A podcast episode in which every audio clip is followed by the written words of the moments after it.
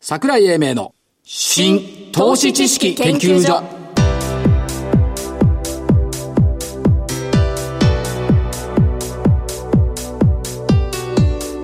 この番組は一般社団法人日本 IFA 協会の協力でお送りしますごきげんよう新投資知識研究所所長の桜井英明ですそしてコメンテーター日本 IFA 協会理事長の正木昭夫さんですはい、日本 IFA 協会の正木です。よろしくお願いしおます。願いします、えー今日は収録ではいお届けしております、はいこのリアルな時間帯に私はどこにいるかというと、いちょうど那覇空港着陸ぐらい着陸、ん夕方着陸ですか。そう木曜日夕方着陸して、え那覇に行ったらほらなんか飲まなきゃいけないじゃん食べたり確かにいや、だから残念ながら放送に来れなかったなるほど、そういうことですねと。いうことで、えーっとおーどうなんでしょうねこれ1週間前に収録してるんですけど1週間後の日経平均ってどうなんだろうねどうなんでしょ高いと思うのよう。僕も高いと思あのねはい私西に向くと高いのう。ですね。今年ね福岡にね4回行ったんですけど、はい3勝1敗おお、いっぱいあった。 1回だけあったあ、そう。うん、あとあれですよあの西向くでしょ、んで飛行機に乗っかってると強いし、だから11月の最終日を含む週は高いっていうアノマリーがある、ですね。だからそこになってきてるかなというふうに思っておりますはい。でえーっと先週お伝えするの忘れちゃったんですけど先々週これお伝えしますって言ってたのが、えー令和2年の相場予見あ、あのー毎年作られてる。はい、ようやはいくで,、できてきたんですけども11月なんで、ええーまあ、中身はいろんなところに出ているんでホームページなんかで見てもらえればよろしいかと思うんですけども結局ね入れてる文章でいくとね相場は所詮欲と欲そそうです。ねそうです。で騒がず慌てず騙されずそして決して諦めずうん。で来年五輪じゃないオリンピックだから、五輪がいずれ復活ののろしにつながるカノエネの年カノエネっていう10巻と12していくとねカノエネになるんで、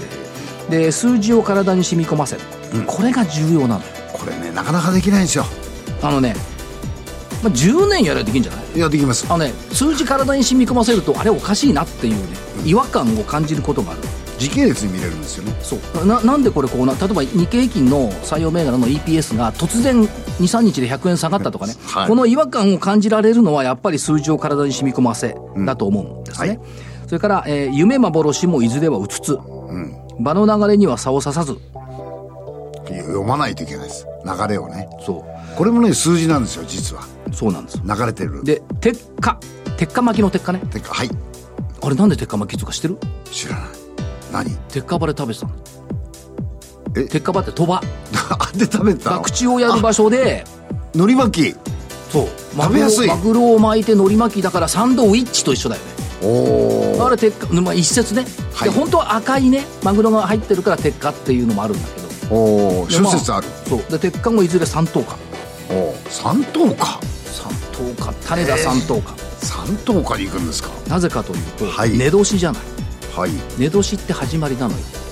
うんでカノエっていうのは種とかねそういう意味があるはあ種田三等価だから三等価なるほどというこじつけたんだけど、うん本当は三等価っていう長州の美味しいお酒があってねこいつが意外とマイルドだから鉄火よりマイルドな相場の方がいいんじゃないのっていう意味合いがあったんですねこれが結論ですかそうそうほ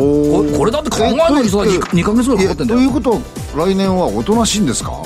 なんで潮が満ちる暑い夏寒い冬から夢見た時代だよそういやだからねね年の全般が暑いんですか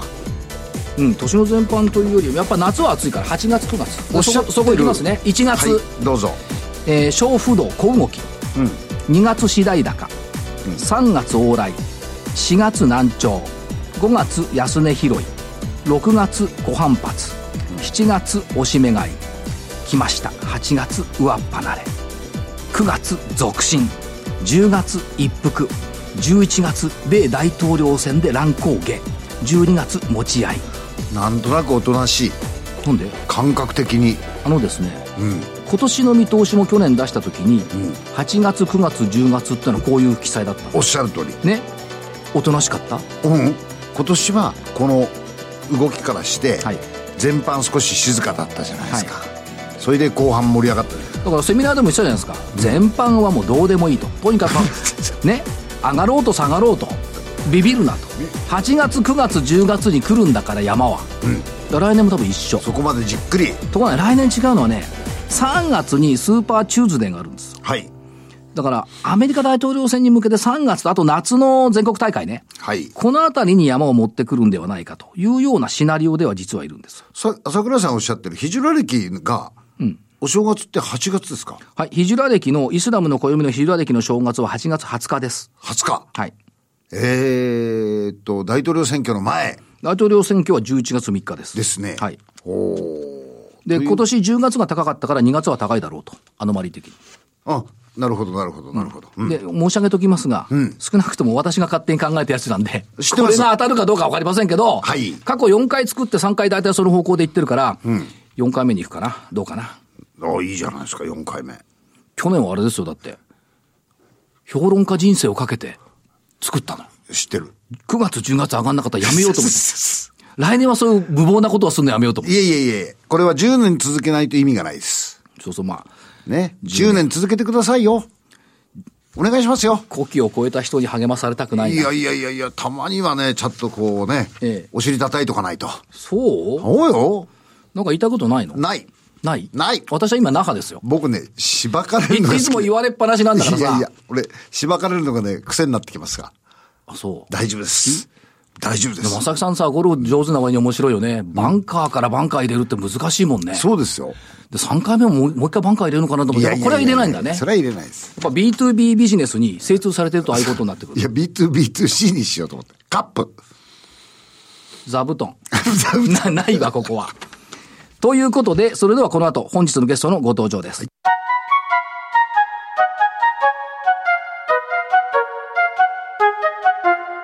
桜井英明の新投資知識研究所それでは本日のゲストご紹介しましょう。証券コード3497、東証マザーズ上場、株式会社リーガル不動産、代表取締役社長、平野哲司さんです。平野社長、よろしくお願いします。こんにちは。えー株式会社リーガル不動産代表取締役社長のえー平野でございます。今日はよろしくお願いいたします。お願いしますよろしくお願いします。えー、リーガル不動産さんというと、仲介、コンサル、土地の購入、開発まで展開。土地活用における最適なソリューションを提供する総合不動産デベロッパーということですけども、経営理念の中に、不動産ビジネスにインテリジェンスを吹き込む。これは斬新な言葉ですね。はい。ありがとうございます。どういう意味合いを持っていくんでしょうか。えーきっかけはやはり私がですね、はいえーこの業界に入りました、はいあ1回目のバブル崩壊後、はいえー1993年になるんですけれども、ええーその当時、えーまあ、不動産の状況は、えー非常にですね、はい厳しいものがあって、えええー全てやっぱ土地神話というものに支えええられて、えまあ、土地を持っていれば、はいあ勝手に値段が上がってですね、はいそして儲かるっていう時代だったんですね。ええはいえーところがそういう神話が全部崩れてしまった、ええその最中にですね、じゃあ何が不動産業にとって必要なんだろうと、はいやっぱり一番欠けてたのはインテリジェンスだったと思うんですよ。なるほど。そこにインテリジェンスを吹き込むことで、はいえー今まで利用されなかった、はいあるいはあー非常に問題のあった、あー価値があった、はいあー権利が複雑だった、そういったものをですね、えー解きほぐして、解決をして、はいそしてそれがまたあー価値が上がってですね、はいえー新しいマーケットを作っていくと。こんなことを夢見て、えー不動産にインテリジェンスを吹き込みたいと。いい言葉えでーすねこういう私の思いをお乗せた、はいあそういう、うまあ、会社にしたいってことで、まずもってそういうう経営理念をお考えてみました。これ、むしろ私たちも言いたいですよね。証券ビジネスにインテリジェンスを吹き込むって。ね。全く同じこと考えてました。ねはい。だからそうですこれね、すごくね、刺さっちゃったのよ、この言葉、実は、ということで、えっ、と、御社の特徴っていうと、えー今ちょっと話ありましたけども、任意売却事業で培った法律知識に基づく問題解決力を生かした柔軟かつ迅速な企画開発力。だから、リーガル不動産なんですねお。っしゃる通りです。はい。これ、任意売却事業って結構これ難しいんじゃないですか。えあのーもちろん、あの、普通一般の方々にはですはね、いえー耳入られない言葉ですし、えーじゃあ具体的にというとですね、はいまあ正直、登場人物が非常に多い不動産なんですよ。えーえーなるほど。だから、物件自体は、はいあー素晴らしいものがたくさんあるんですけれども、それに関わった人、はいはいえーたくさんいる権利を、はい、権利を有する人がたくさんいるってことなんですね。その権利のですね、強弱、はいうこういったものに精通しないと、おーこの解きほぐしができないということで、えーこれをですね、えーまあ、携わらせていただくにあたって、はいえー特にですね、えー金融機関の方々や弁護士さん、はいえーこういう、うーまあ、あー任意売買を必要とするですね、えー不動産のですね、はいえー関係者にですね、理解しやすい名前ということで、リーガル不動産と。えーこれが出発点です。なるほど。はい。で、その結果、地域用途規模に関わらず不動産価値を最大化最適化させる提案力を備え付けてきた。はい。だから物件としたマンション、土地有効活用、中古バリューアップ、オフィスビル、民泊マンション、ホテル開発、エリアプレイヤーに応じ、不動産価値の最大化を図るって、ほぼ網羅してますよね。はい。あの、はい東京と大阪で少しやってることは違うんですけれども、ええはい。えーそれを足し算すると、ほぼ網羅になっちゃいます。そうですよね。で、今おっしゃられた東京、大阪両方の事業環境に対応するハイブリッドな事業戦略。おっしゃる通りです。で、もう一つこれなんですよ。変化する事業環境に対して自らも変化させる柔軟性ってこれ必要ですよね。はい。硬直化してたら伸びないですもんね。はい。これやっぱり理想。はい。強みえっと、現状維持を考えた時点で、はいやっぱりビジネスって不動産だけじゃなくて、えー衰退が始まりますよね。はい不動産は、それでなくても人口減少、おーこれがもう、おー確実と言われている、そういうマーケットがシュリンクする中で、はい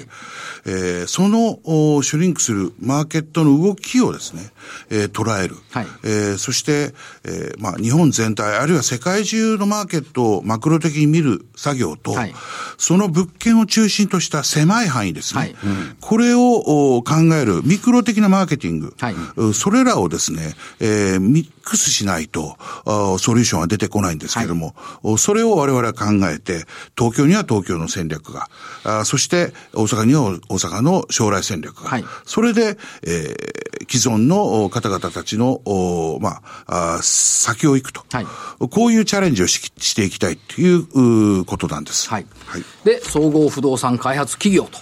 いうような見方ということですね。はい業績面はいかがでしょうか ?7 月決算ですけども、おー順調に推移していますと。増収増益だったですよね。前期で見ていくと23%の上収、それからまあ20%増前後の増益といったところですから、順調な経緯でこらえているというところですね。それから、えっ、と、この先ちょっと伺っていきたいのが今後の戦略っていうことで見ていくとまあ日本全国私あの動いてるん ですがどうもね大阪が元気なんですよよくおっしゃってますね。そういうふうにね。東京じゃないような気がするんですよね。で、まあ、東京も元気は元気なんですけど、インバウンドでしょで、2025年万博でしょそれから、まあ、統合型リゾート、これどうなるかわかりませんけども、誘致期待。これ考えると、ホテル、民泊、オフィス、住宅の20ってのはすごい高いんじゃないですか。はい。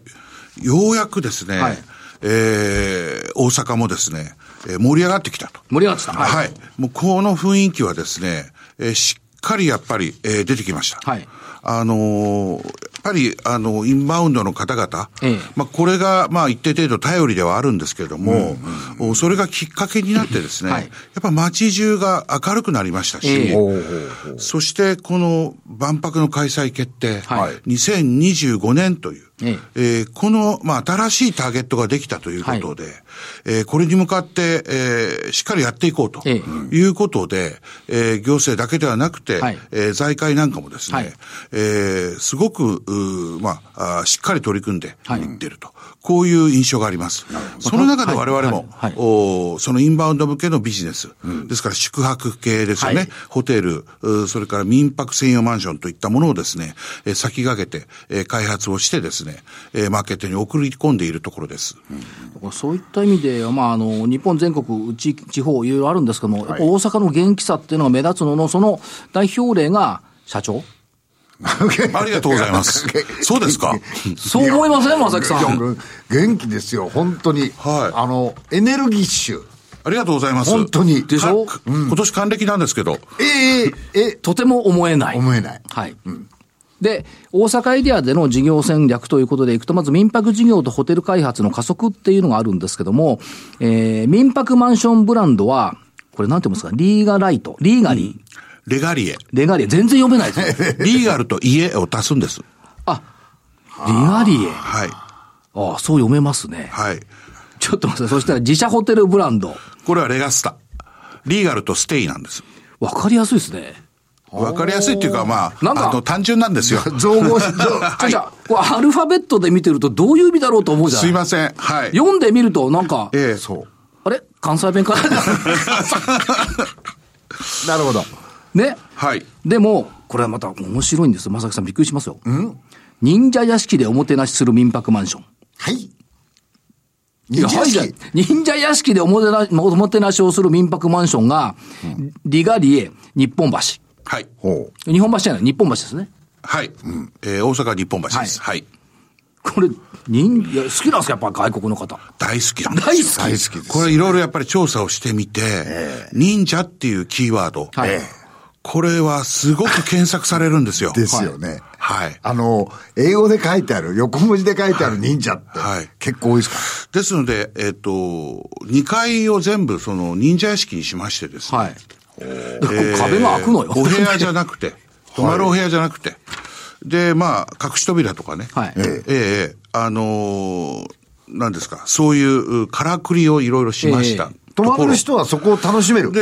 えっと、装束があって、忍者とくのいち。両方、ええ、て2種類あってで、これ着れるんですよ。はいで、まあ、写真を撮っていただいて、えー、まあ、SNS に上げていただくなり、はいはいえー、それをですね、拡散していただくと。。はいはいうことが、まあ、一つの基本戦略っていうか、まあ、楽しんでくださったらいいわけですから、そもそも、まあ、あのーマンションですので、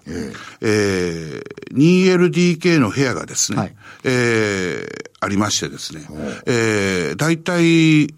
定員が5、6名ですので、 ええ。ベッドが4つ5つありますから。はい、はい、はだいか。らファミリーで来ていただいて、なるほど。はい。ご家族で楽しんでいただく中に、まあ、忍者屋敷もありますよということです。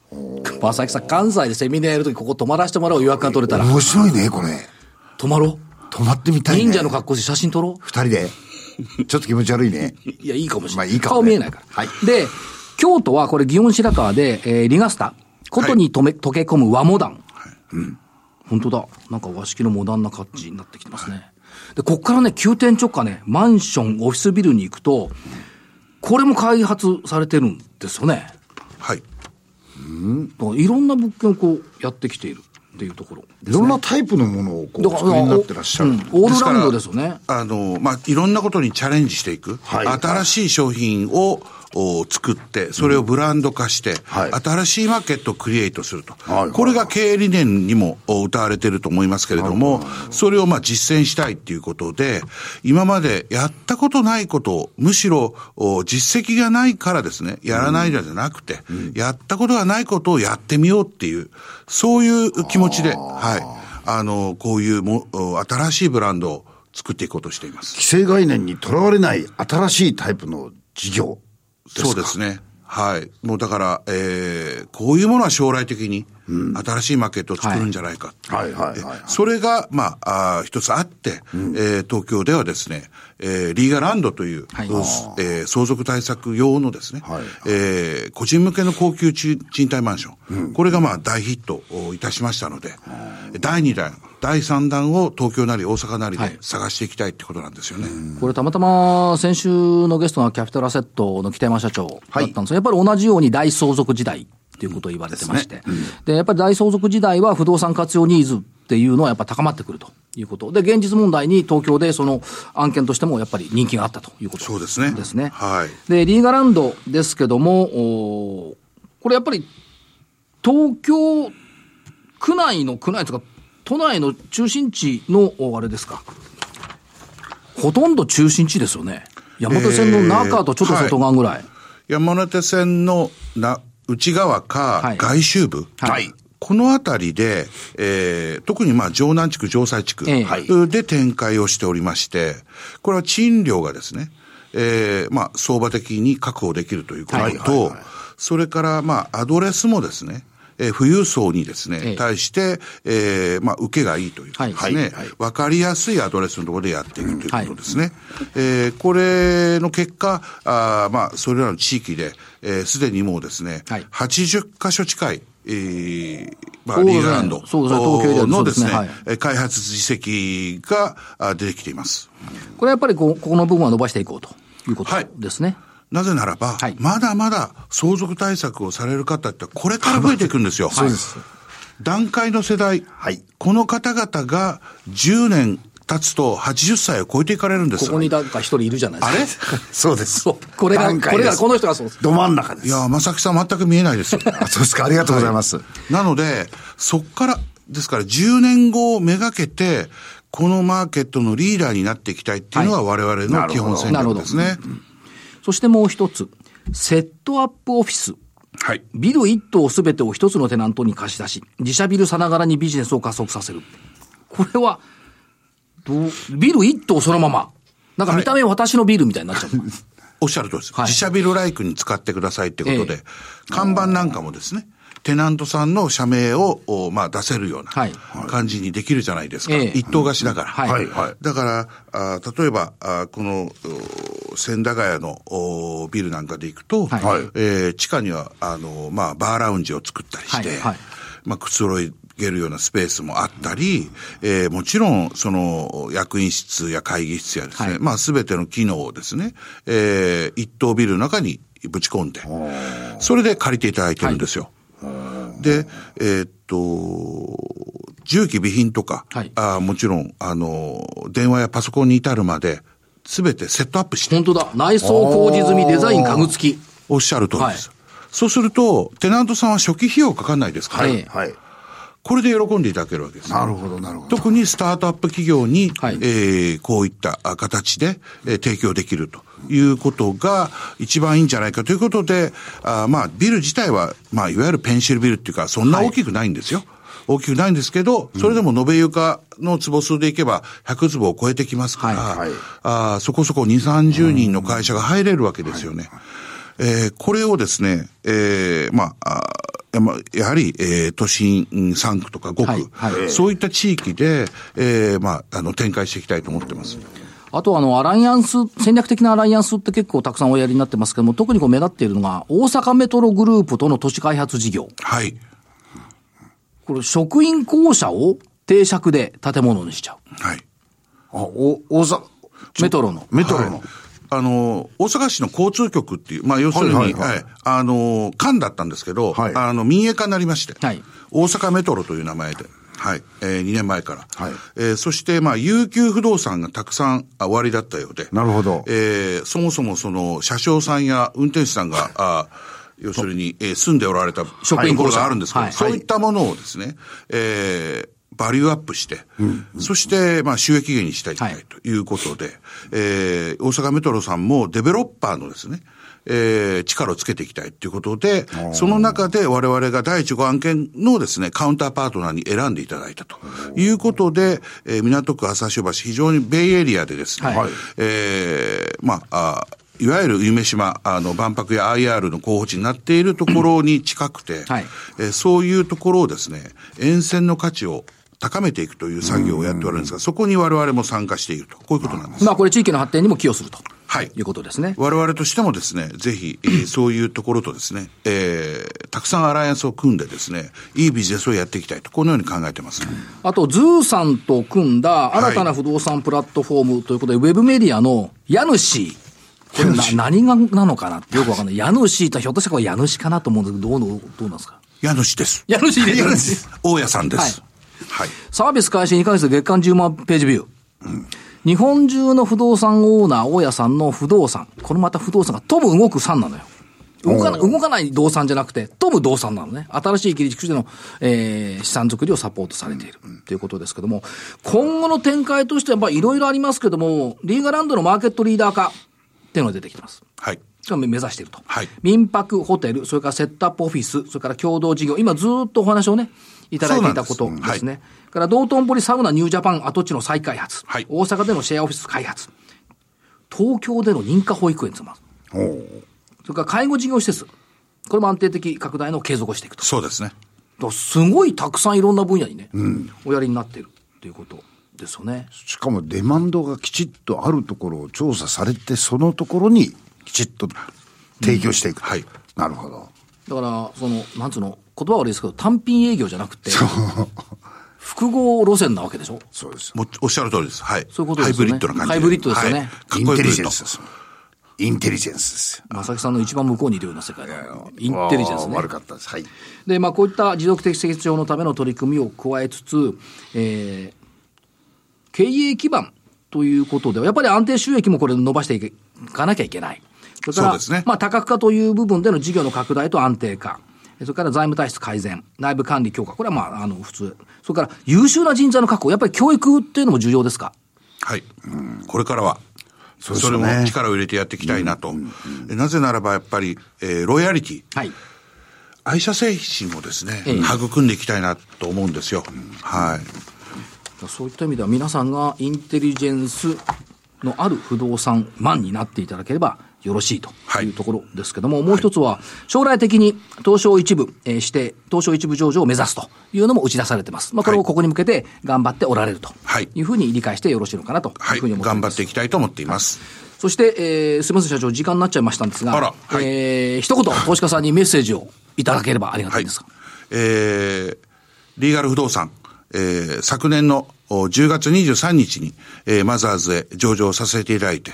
え1年うんになりました。えーおかげさまでですね、えーしっかりとしたあー経営基盤を作らせていただくべくですね、えーこの1年、えーきっちりとですね、えー事業展開をやらせていただいて、えー今、いろいろおご紹介をいただいた通りですね、新しいビジネスの展開もおやらせていただいております。えー私ども、リーガル不動産の将来にですね、えーぜひご期待をいただいて、ご支援、えーご鞭達をいただきたいと思ってます。どうぞよろしくお願いいたします。はい、平野所長ありがとうございました。本日のゲスト、証券コード3497東証マザーズ上場株式会社リーガル不動産、えー代表取締役社長、平野哲司さんでした。ありがとうございました。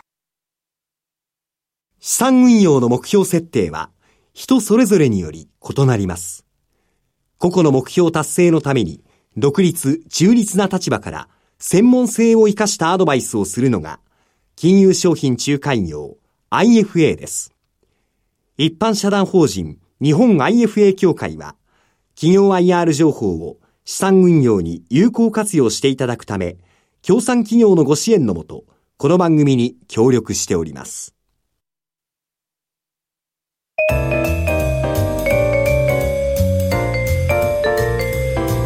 桜井英明の新投資知識研究所。